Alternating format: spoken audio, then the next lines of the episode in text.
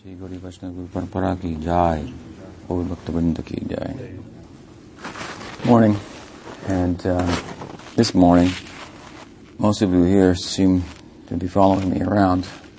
So, uh, as you know, I spoke about faith one day and about sh- Shraddha, about faith, about Karunya, compassion. Last night we spoke about Leela. So, this is a participatory type of event. In Gita, Krishna says, Madchita madgata prana bodhayantas parasparam. That uh, the devotees, they come together, madchita madgata prana. And uh, I'm their chitta, their prana, their heart, their life. And together with one another, bodhayantas parasparam.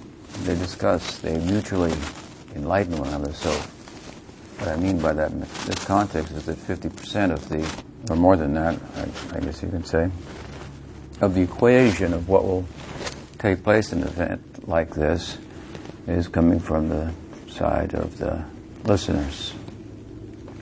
So far, I've given all the topics. So today, you can give the topic. Are there any questions? I had a question. It might seem kind of foolish, but Those are the best questions, especially if you if you don't ask them, then you remain very foolish. advance in spiritual life, um, or advancing anyway in your sleep. hmm Interesting. Thought. Do you sleep a lot? it's mentioned in the Bhagavad, in the sixth canto of Srimad Bhagavatam. Sixth canto of Srimad Bhagavatam begins in a beautiful way. Of course, it begins after the end of the fifth canto of the Bhagavatam. And in the end of the fifth canto of the Bhagavatam, is a question brought up by the Raj Parikshit, the inquirer, the other half of the equation. The question that Raj asked that gave rise to the last, the close of the, of the fifth book, the the fifth canto, was about the nature of material nature, the world. And he reasoned that it was very fascinating, as it must be, and being as it is in relation to him, to Bhagwan. Not to Sukadeva, but to Bhagwan, Sri Krishna, whom Sukadeva is speaking about throughout the Bhagavad. He wanted to know about material nature, the world, how it works, um, in some detail. When you stand out at night and you look into the sky, there's about three million stars, they say, that you can see, and people are, human beings are, are, are brought to, uh, are, are caused to, to wonder about where they fit in the whole affair. And they can't even see the, the 500 million other galaxies that are out there or somewhere. Are they out there? Are they in here? Uh, Pariksit naturally had kind of a, a curiosity like this, but he, he qualified his curiosity about the world by explaining to the sage Suka that he wanted to know about the world because he knew that it had its, its origins in Brahman, in the Absolute, in the Godhead. And so if he was to understand about the material world better, then he would know more about the object of his own affection and devotion and love. This is a fairly important point to us because if we have genuine interest in the absolute, then we'll be interested in every aspect of the absolute, but in, an, in, a, in such a way that all our interest draws us to, to the center. So the, the, the sage Sukadev replied, he said, yes, I'll tell you about material nature as far as uh, is possible. And I'll recite to you what has been recorded by the historians of the times with regard to the, the cosmos. It's a kind of a cosmological uh, question that he asks. And, uh, and so he, he begins to speak, uh, qualifying his answer in this way one way and a second way. First way, as I said, I'm going to answer you as far as the current thinkers of the time and historians have, have recorded it. And beyond that, second point, before I do so, you should know that in essence it is this, he says. It is a, it is a transformation of the, um, of the gunas, the, the, the, the modus operandus of material nature, the kind of the, the three shells in which, you know, which is the P under, right, do that kind of magic trick, the, the magic of, of Maya, that uh, the transformation of Rajas, Tamas, Sattva, which constitutes our both our physical and psychic dimensions of material life. So it's a big qualifier. He said the whole thing is magic basically. It's just a combination, transformation of these modes of nature, endless uh, transformation. So you can't really get a grip on it. It it appears one way, it may appear another way at another time. He's speaking somewhat about the, the flexible nature of material nature, which we, of course, try to harness in human society to get some footing and control as we were really kind of pressed to do, given our, our, our condition. We want to control things. That's a problem, of course. But at any rate, he qualified his answer in this way, and then he began to speak, and he described the, the cosmos and so forth. And in the context of that, he described the hellish conditions of life that also exist in the world. In, a, in Puranic language, if you will, in a Puranic type of uh, discourse.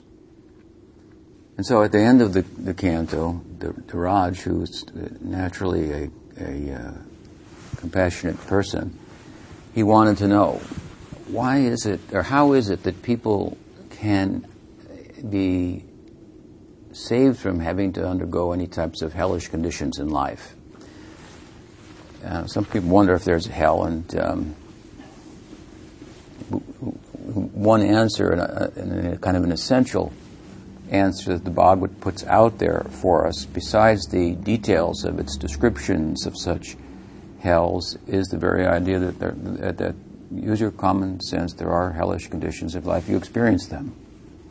Maybe that's why you go to sleep sometimes, to get away from it all. So uh, there are consequences for actions and uh, some of the consequences, at least from our human perspective, would be hellish if we had to undergo them. We find, in other words, life in various conditions, and from the human vantage point, some of those conditions are not very comfortable. Hmm. But somehow life got there. So, in, in a broader sense, there's, a, an affirmative, regard, despite the particulars of the descriptions, there's an overriding point being made there that there are hellish conditions in, in life, and they're largely determined by our own choices. So, again, the passionate emperor wanted to know how people could be freed from that. And so, a beautiful, uh, this is the beginning then of the sixth canto, and a beautiful discussion takes place there about uh, a narrative of, of, ancient times, of a um, a gentleman, a pious gentleman who succumbed to impiety and lost sight of his spiritual pursuit and so forth, but somehow by good uh, fortune in his earlier years had named his son Narayan, gave his son the name Narayan. So um, it happened such that at the end of his life, calling out for his son, "Oh Narayan, Narayan," he was saved from hellish conditions that would have been the consequences for the actions that he had performed. And now, an interesting message that the Bhagavad puts forth here is now listen carefully that while I have just said there is a hell or there are hellish conditions, and the Bhagavad seeks to make that clear in so many ways, the message of the sixth canto is that there is no hell. While the fifth canto makes the point that there is hell, the sixth canto says there is no hell. Now, what do we mean by that? Well, this book, the Bhagavad, it is for devotees. And the onset, it says what? That Dharma projita kaitavotra paramonir matsaranam satam. This book picks up where the Bhagavad Gita leaves off, with the very same point. Where does the Gita leave off? Sarvadharman purityaja mamikam sharanam braja. And Bhagavad picks up with Dharma projita kaitavotra paramo nirmat saranam satam. Gita, we discussed this other night to some extent, says that all Krishna says, do sharanam, surrender to me, take shelter of me exclusively, make me your, see me as your maintainer, not that you'll, your, your, your prospect in life will be bettered in any way by taking shelter of anyone else, any god, any goddess. This is his emphasis. It's a rejection of the Dharma marg, the Karma marg, Sarvadharman, Purityaja. It's a rejection of rejection, even, even of sannyas, although it's often interpreted to be speaking of sannyas. It's a rejection even of that. It's an emphasis on an acceptance, really. Acceptance of Bhagwan, Brajendranandan, Shamsundar Krishna. After all, sannyas is beyond dharma, but it's also thought to be the, the, the, the culmination of dharma. And bhakti, bhakti marg, as a sadhya, as a, as a practice, uh, and as a, and, or sadhana, as a practice and as a sadhya, as a goal, it transcends karma and gyan. So Krishna is speaking about something that, that is beyond knowledge, beyond action, karma marg or uh, gyan about bhakti. He told him, Manmanabhava madbhakto madhyaji mam namaskuru. And this is how you start it. He says, Sarvadharman parityaja mamikam sharanam raja. This is the start. This is the beginning, not the end of bhakti. This m- mood of, of surrender characterized primarily by the sense Krishna is my maintainer. This we should embrace. And with this kind of uh, embrace, then we can do hearing, chanting, remembering, Navalakshan Bhakti, and so forth. So the, as I say, the Bhagavad now picks up just where that left off. Left off. It says Dharma Projita Kaitavotra. Rejecting this book is rejecting all the the Dharma, not the cheating religion, making a business with God, just making a business with God, um, to to serve God for some material remuneration. This is a childish kind of religious idea. The children always uh, they are thinking, "Give me, give me. I want, I want. Hmm? Give me, give me, give me." Hmm? So this is kind of childish idea to approach God, give me, give me to take. And what do you give, what do you give the child? Give something here. Take this. I want the moon. You can't have the moon. Here, take this something else. Hmm? Just, you just distract the child. Child wants everything. Everything can't be had. So you give child something and distract her, her unattainable objective, keep her occupied for a while, and hopefully, in due course of time, she'll come to her senses. This is the karma marg. That is what it is. And so many rules are there, and so many regulations, and so forth. And it seems so important. Follow it very carefully. In karma marg, it is important because if you do the yajna, the sacrifice, and you just pronounce the word wrong, or if some ingredient is missing, you won't get the desired result. You may get the opposite result even. In karma marg, all the rules are extremely important. And on the other end of the spectrum, bhakti, there are no rules. Ultimately, bhakti means that it is, it is the idea that rules are meant to be broken, and we are breaking them. Sarva dharman prityaja. Krishna says, break the rules. That's what he says. Sarva dharman prityaja mamekam saranam braja. Aham tvam sarva papi moksha ishami masucha. Don't worry about it. He says, sin and come to me. It's very shocking language, actually. Of course, it all needs to be qualified to some extent. But this point should also be made. It is the very opposite. It is the other end of the religious spectrum. Karma marg is a very childish idea of religion. And it doesn't bring us very close to God. He just gives us something to distract us. That's all. Hmm. Occupy us. And in Karma as I say, the rules are very important. So you, you, you learn the rules and you follow them very closely.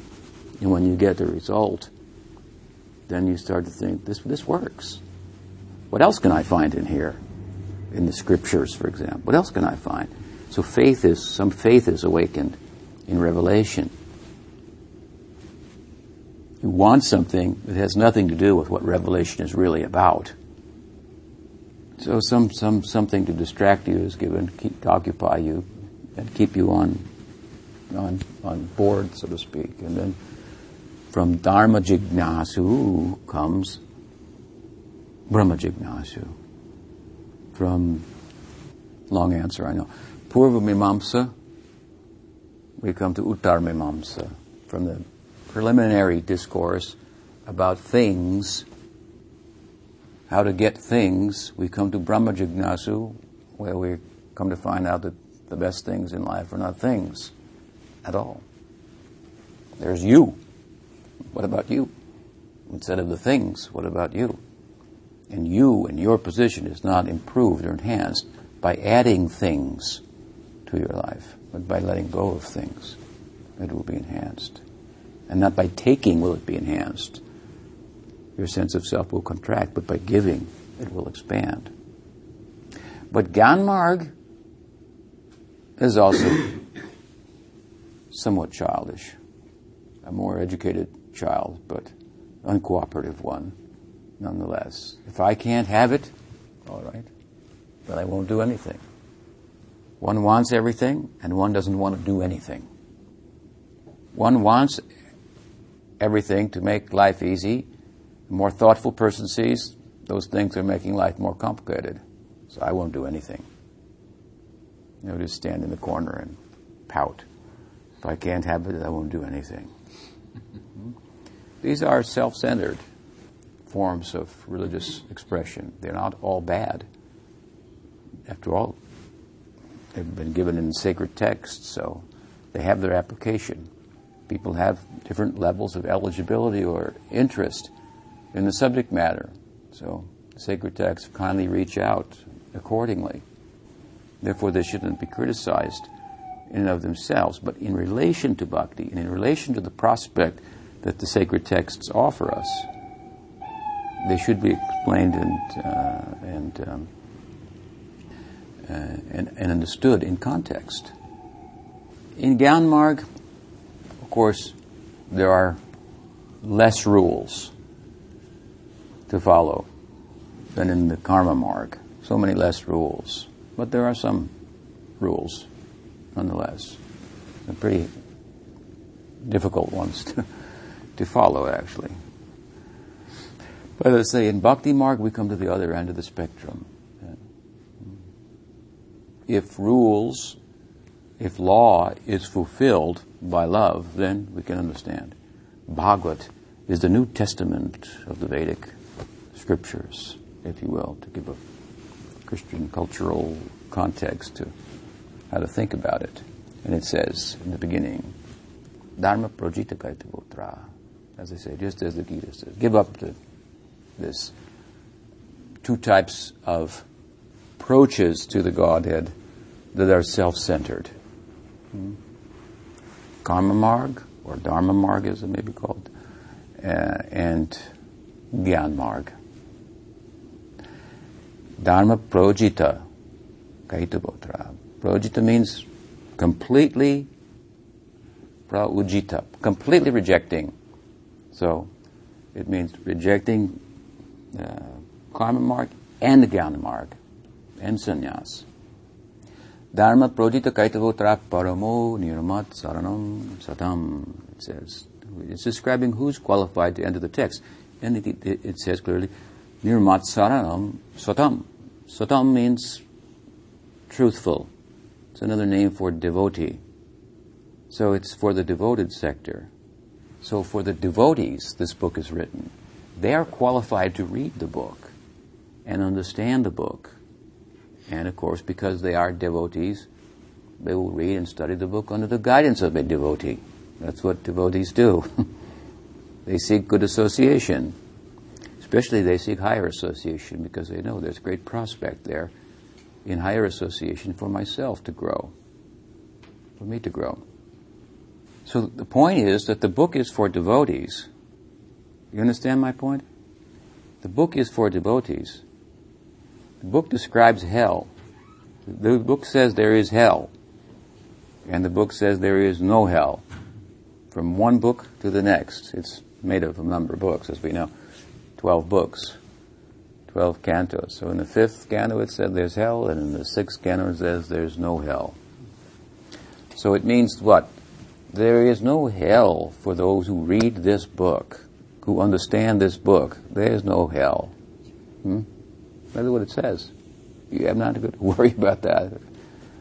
People sometimes I find that people consider themselves devotees. They're very fond of preaching about the hells and so forth.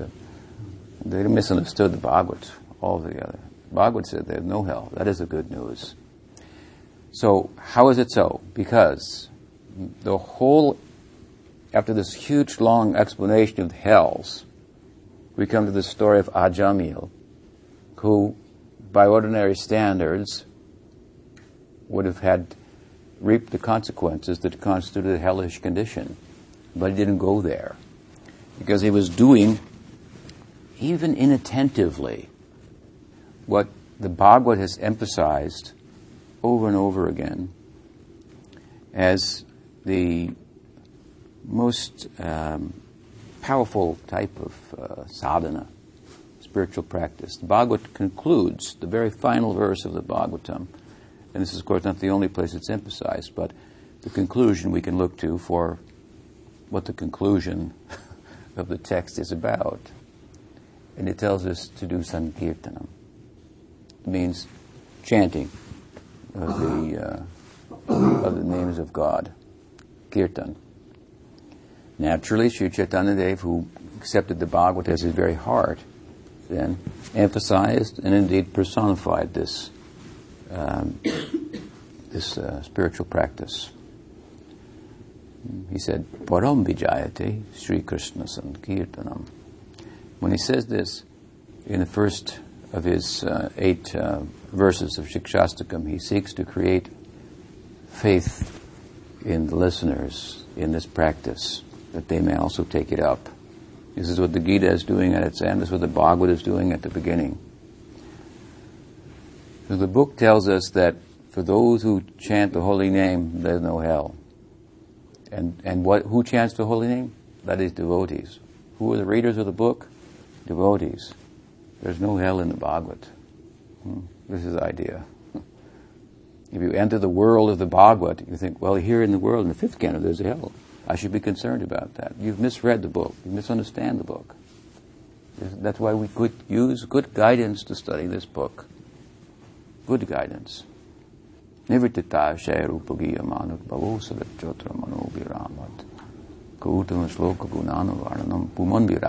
Vinap Pashuganad.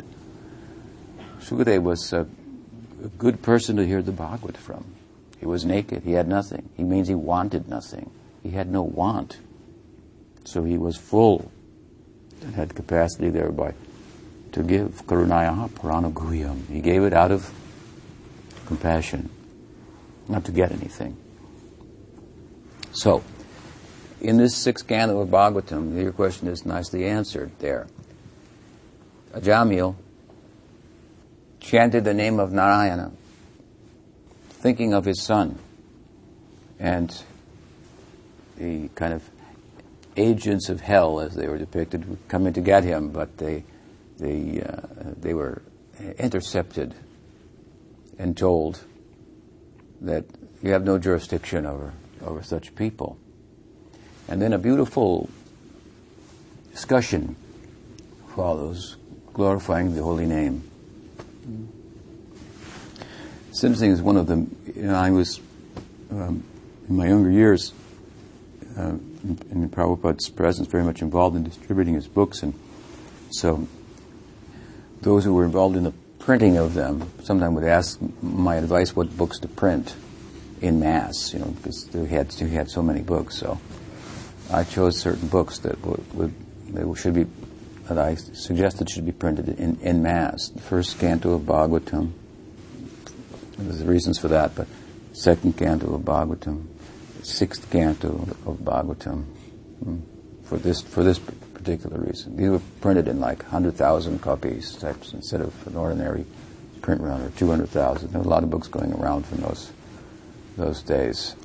So it's a very um, nice section of the Bhagavatam, and it speaks at length about the virtues of chanting the holy name in ways that may stretch your faith, even. Yeah. You think, is this just an exaggeration? You shouldn't think like that. It is said that, to, the glories of the name should not be um, thought to be an imagination. The idea is that the Bhagavad is giving an example. This happened at this though the potential is there for this to happen, it may not happen to everybody all the time or at any time. By nam abhas, by a shadow, a mere reflection of the pure name, Ajamil was saved from such uh, potential hellish consequences. He was given mukti. He was liberated by a shadow only, a mere shadow of the of the full face of the holy name of Krishna. So we are to think that even though I've chanted, we may think, and I might have chanted abhas of the name, a shadow of the name, but I'm not liberated. There are different ways, of course, to think about that. You may be more liberated than you think. Separated only by some time of parab- prarabdha. Prarabdha means to manifest karma. that will be diminished by the name also, not entirely all at once. And so much karma that is not yet manifest, that will be dissolved before you ever have to experience that. That's how close you are. it may seem you're mired in material existence, but if you study carefully, you, will have confidence. It's not the case, actually. Hmm? What would have perpetuated my material existence for thousands of lifetimes has been dissolved. I didn't even have to know about it. Maybe I had to dream about it. We had some bad dreams, probably. That's all. And not only that, but the manifest karma immediately is removed to a certain extent as well. This karma is kind of like a credit kind of card debt when you get in get in to credit card debt and you max out your cards, then you're in difficulty because you are living just to pay the debts and you have no life of your own. You have to come into the court, declare bankruptcy, come under the shelter of the court, and the court will push the creditors away and give you a life. So you can still go to one movie a month anyway or something. go to Govinda's restaurant, you know, once once a week something like that. They give you a life. So, so our karmic debt is such that we are we, we don't have the life of our own, but uh, the court appoints a um, representative to take charge of our case. This is the whole idea of Guru Parampara. Uh, then we get a life. We get the creditors are held at at bay, and we we have the opportunity to live within certain parameters, such that those debts will be paid down, or the co- the cost of those debts will be diminished considerably. We start to feel good about ourselves. You we have have we have a life. People are sometimes have enough, have some integrity, and they they don't they would not like to declare bankruptcy. They don't know that some of the wealthiest people have declared bankruptcy several times. Anyway, so we shouldn't uh, we shouldn't we shouldn't uh, we shouldn't be proud. Our predicament is really quite um, it's uh, awkward. As I said the other night, oh, there's an English saying, what is, oh, what a web we weave when at first we choose to deceive. So the very deception of self, identifying with matter, then fosters so many actions that create a web, and it's just it's, it's impossible to sort all that out. Absolutely impossible. So we should be running to the court to declare bankruptcy and come under the shelter of a court-appointed uh, agent that has the power to keep the creditors at some distance and to satisfy them. He says, Look, this person owes you. I know that. Now, what is your position? Do you owe anything to anybody? What about Krishna? Are you in debt also? Everybody within the karma, whether they're a taker or they're being taken from, and we, we play both roles. So someone is, we have taken, so someone is taking back from us. But those who are taking back, they also owe. So they have to then, it's like if I owe you money, I'm in debt, but you owe my friend money, then he can intervene, right? And, and pacify you. Okay, you take something less. How's that? Yeah, yeah, yeah, yeah. something like that. So the agent has this kind of capacity. And then, for, then if we live within the, the parameters with which he or she sets up, then we can have a life. Hmm? This karmic debt can be paid. Even the prarabdha, the manifest karma, is cleared very quickly and immediately to a certain point, which enables us to actually practice and so forth. Not entirely. All of the bad prarabdha will be minimized first. So anyway, it's it's a complex affair, but it takes some time, a little patience, but it would take so much time to sort it out yourself, and you would be unsuccessful. They give that the mythological example of uh, what is his name? Hmm. In, uh, he's keeping the track of all the karma of everybody. Chitragupta. Yeah, Chitragupta. He's recording everything down. I think they've given him a computer now. Make it easier. so he's got all all the thoughts of everyone, every every feeling, and so forth. Those he's acted on and not, and he's got a huge database down there, keeping track of everybody. Yeah, this example is given just to, just to say to us, this cannot be sorted out. That's what it means. It's hopeless. So take sharanam, do sharanam, take shelter. This is the idea. So, under that kind of good uh, guidance, where we can learn to chant the holy name in a way that it will be effective. In other words, without sambandha, gyan, this chanting will not be very effective. It will be effective to bring us to the point of taking good, good counsel. And then with that kind of understanding, obviously, it's just common sense. The more you're, whatever you're doing, the more understanding you have of what it is, the better your capacity is to actually do it and derive from it what um, it has to offer. Very important point.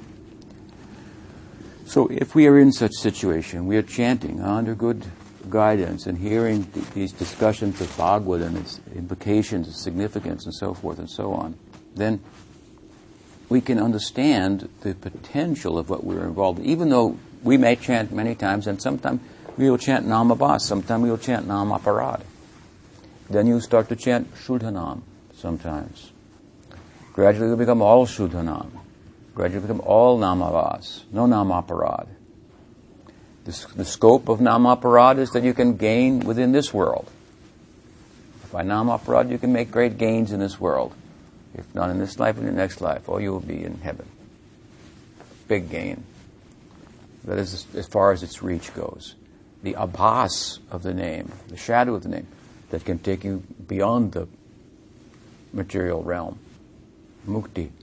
And Shuddhanam, that will give you prem. We want the Shuddhanam, we have to pass through these other phases, if you will, under good guidance. But we are encouraged to hear from Bhagavad, and if we understand it properly, we shall not lose hope. We not read the story and think, oh, I chanted it, and uh, I'm not feeling liberated. Said, by Namabhas you can't get liberation. It means the possibility lies there. We should, so we should think, even if it's remote, and it's not remote, but even if it's remote, but the possibility lies there, take it up.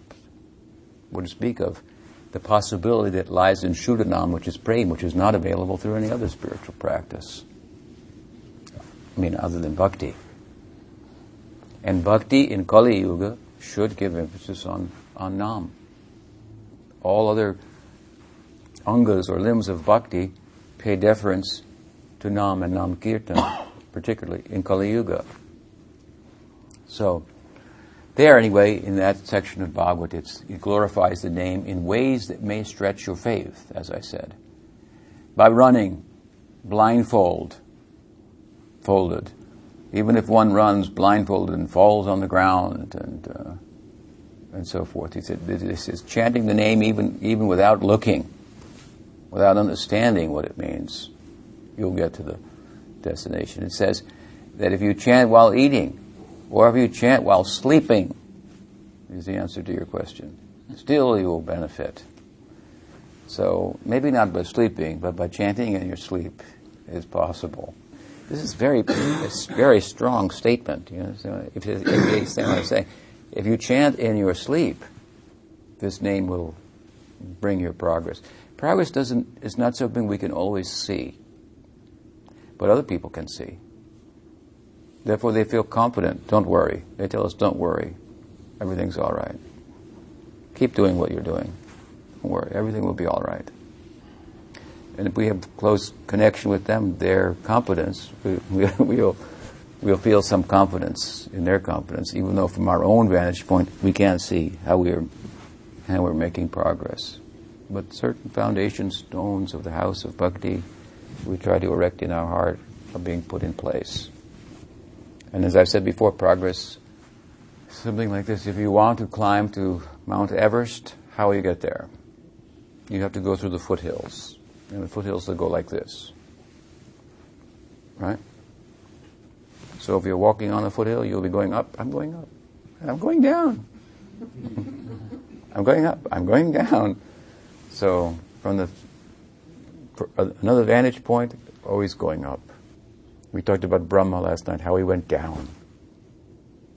Became an offended Bhagavan Sri Krishna in Braj, in his own home. With his poor heads, he came and caused a disturbance amongst his friends. Looked like Brahma's going down. but Krishna was using him in a way to bring him up, actually, to take away his pride, to use him to satisfy his devotees in Vatsalya Bhakti who wanted to have Krishna as their own son, the cows who wanted to have Krishna as their own calf. Hmm? He manifested himself as such. How much he made out of Brahma's pride for Brahma's own benefit. This is, this is the kind of guide that Krishna is and a real representative of Krishna. You cannot lose there. With a real guru, you can only make progress. It may take some time. It may look like you're going backwards. This is the most important. I tell you, that's my own experience. So I tell you, put this this um, part of the puzzle in place. God, brother of mine, nothing, nothing, nothing has been more important to me in my life than this. God, brother of mine used to say, Vishnujana Swami, he passed away some years back, used to say, The distance we have traversed thus far in our material sojourn is far greater than the distance we have to traverse from this point of taking shelter of our Gurudev onward to the to the finish. That is a very short distance in comparison. The other distance is immeasurable. Anadi karamo, anadi karamo phale. Anadi kar, Bhaktivinode praise. Anadi karamo phale. Babanar navadjale. It's oceanic, fathomless depths of anadi, karma without a beginning, implicated in the world with from time without beginning, cannot be measured. And from this point, then, of taking, uh, really making a systematic approach to the whole affair under good guidance, then distance is very short in comparison. Although it may seem long for us, our vantage point is is uh, we're too close to the thing, so to speak, to see it clearly. So it's a very idea is it's a very very generous path, bhakti, very forgiving. There's a learning curve. The main thing is you take shelter under good guidance. Uh, every, uh, somehow or other, then uh, then um, everything will be all right. You can be sure. And these kind of glorifications about the name are there in the sixth canto. Even by chanting in your sleep, then benefit will come. It wants to, it wants to create in us, awaken within us, faith in the efficacy of Nam Sankirtan. It doesn't exaggerate to do so because it gives, at least in the case of Ajamil, for example, uh, uh, historical, if you will, Puranic examples of such effects of the name. Rupa Goswami and his Bhakti Rasamrita Sindhu has mentioned many things about bhakti, different angas of bhakti, and what they can do. What it's magical. May not happen to everyone every time, but it, it's possible by this, doing this only in bhakti. Such a wonderful thing will occur, or another thing. But the central focus, of course, as I say, is Nam Sankirtan. So with sleep, sleep is important. Everyone should get enough sleep. And that's different for everyone. Hmm. You have to be honest. This is one thing I mentioned. Devotee means honest. So be honest. You know if you sleep too much, and be honest. You know if you sleep too too little, and trying to make a show of not having to sleep too much. that person should go to sleep. He's putting everyone else to sleep with his so-called uh, advancement. So that should be uh, avoided. I know that Prabhupada wrote in his Bhagavad Gita commentary that one should not sleep more than what, he say, six hours. Right? So the devotees sometimes they take it as a law like that. Cannot sleep more than six hours or I won't go back to Godhead. Guru, Guru has said, Param Guru has said. But you should know. It just gives you one example. Context of talking about sleep. When Prabhupada formed his League of Devotees, before he formed ISKCON, he formed a, a group called League of Devotees in, in India. And he wrote down the rules, what, what they would follow also.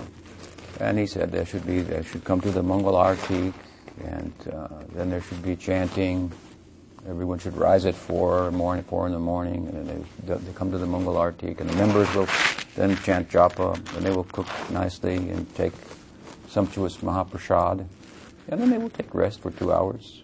Hmm? And then they will get up again, and they will, and they'll come to the evening arti, and so forth, and they will take rest from 10 o'clock till 4 o'clock. So 10 o'clock to 4 o'clock is six hours, and two hours in the afternoon makes eight.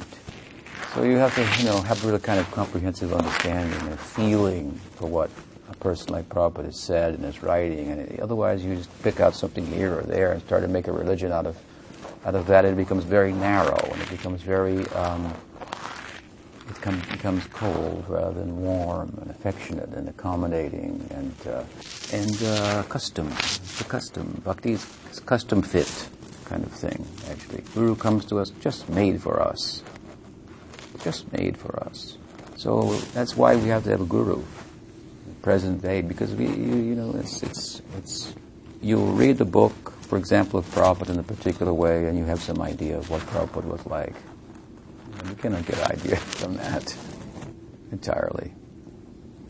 You have to have some living idea and feeling for the whole affair. Then you can. So he said this over here. That's all right. But this is what he meant over here. This is actually put this together. And there's a way to arrive at Siddhanta. It's not. You can quote Hiranyakasipu. He also speaks in the Bhagavatam. Does that mean because the, what he said that's the Siddhanta? No. we have to find, see it in, in context and so forth. So that's why Krishnadas Kaviraj Goswami has written that um, Vande Shri Krishna Chaitanya Nityananda Sahodito Gododai Pushpavanto Chitro Sando Tamonudo. This Chitro Sando Tamonudo, this Tamonudo, eradication of darkness and Sando, attaining of the full, all the wealth that uh, is possible. It means prem, prem. He said, this possibility is brought to us by Gaura Nityananda. Vande Sri Krishna Chaitanya Nityananda Sahodito. He gives a metaphor to explain them. Uh, that these two, uh, Nityananda Sahodito, Gododai Pushpavanto, Chitro, Sando, Tamonudo. Like the sun and the moon, if they were to rise at the same time, lighting the world, the world, the moon that lights the dark in a cooling way, the sun that, in a warming way that lights the, the day. They were to come at the same time, something like this. In a big way, he means, illuminating. And then he says, as he explains this verse from the beginning of his book, it's the, actually the, the Namaskar, the specific Namaskar verse of his whole text, Chaitanya Charitamrita. And the, he's offering his respect to the deity of his book, Gaura Nityananda. And he says, in explaining this verse, he says, the way that this happens, that this samdo chitro, samdo, the moment or the wonder of prem comes to us, and the, the ignorance of dharma, artha, kama, moksha, vancha. Vancha means desire, desire for karma, artha, dharma, and even moksha. This is all kaitava. Tarnam, kaitava. Cheating. Dharma, projected, kaitava, ra. As we quoted earlier from Bhagavatam. This should be, this, this darkness of ignorance is, this, is dispelled by the rising of the sun and the moon of Gaura They give prem through two Bhagavatas, he says. That Grantaraj, Srimad Bhagavatam, Srimad Bhagavat, and the Bhagavata person that personifies that. Together, through these two together, that will be given. The, the book person the Bhagavad person. Book Bhagavad, that is a passive agent of divinity. And book person, active agent of divinity. You understand? Because the book can't ask you, so did you understand? But the person can say, so did you understand? Yes, yes. What did you understand? How did you understand? Let me see if you understood. Go after you. Prabhupada said, I came to your country as an oppressor. I said, thank you for that. So we need, we need that will go after us. See that com- kindly, compassionately. Did you understand? Make sure you understand. To push us. This is sadhusanga. This is the fire that we will be cooked on and made offerable by. Without that, no. So, this is, and I say, this is, I speak from experience, so I'll tell you my own story only, as much as it's worth listening to. This is my own story. Having this in place, this is this is uh, everything. This is the beginning, and this is the end. So, this point should not be neglected. This is the foundation of our our spiritual life. And from such good uh, enabled guidance, I mean, Nam is independent. That's fact. Independent of Diksha. It can enlighten you in your sleep. if You dream about it. That's a fact. But it chooses to express itself fully through an agent. This is the point. That's his choice. We have to go on his terms. Who will bless us and help us to understand that and give us the kind of uh, uh, knowledge and understanding of the significance of what we're involved in It will enable us to take part in it more fully and derive the benefits so that we chant so attentively And we derive so much from it that when we go to sleep at night, we find we are also chanting there. So sleep, sleep is important. Six or eight hours or so, something like that. And everyone should be honest what they need and take it and then serve their full energy.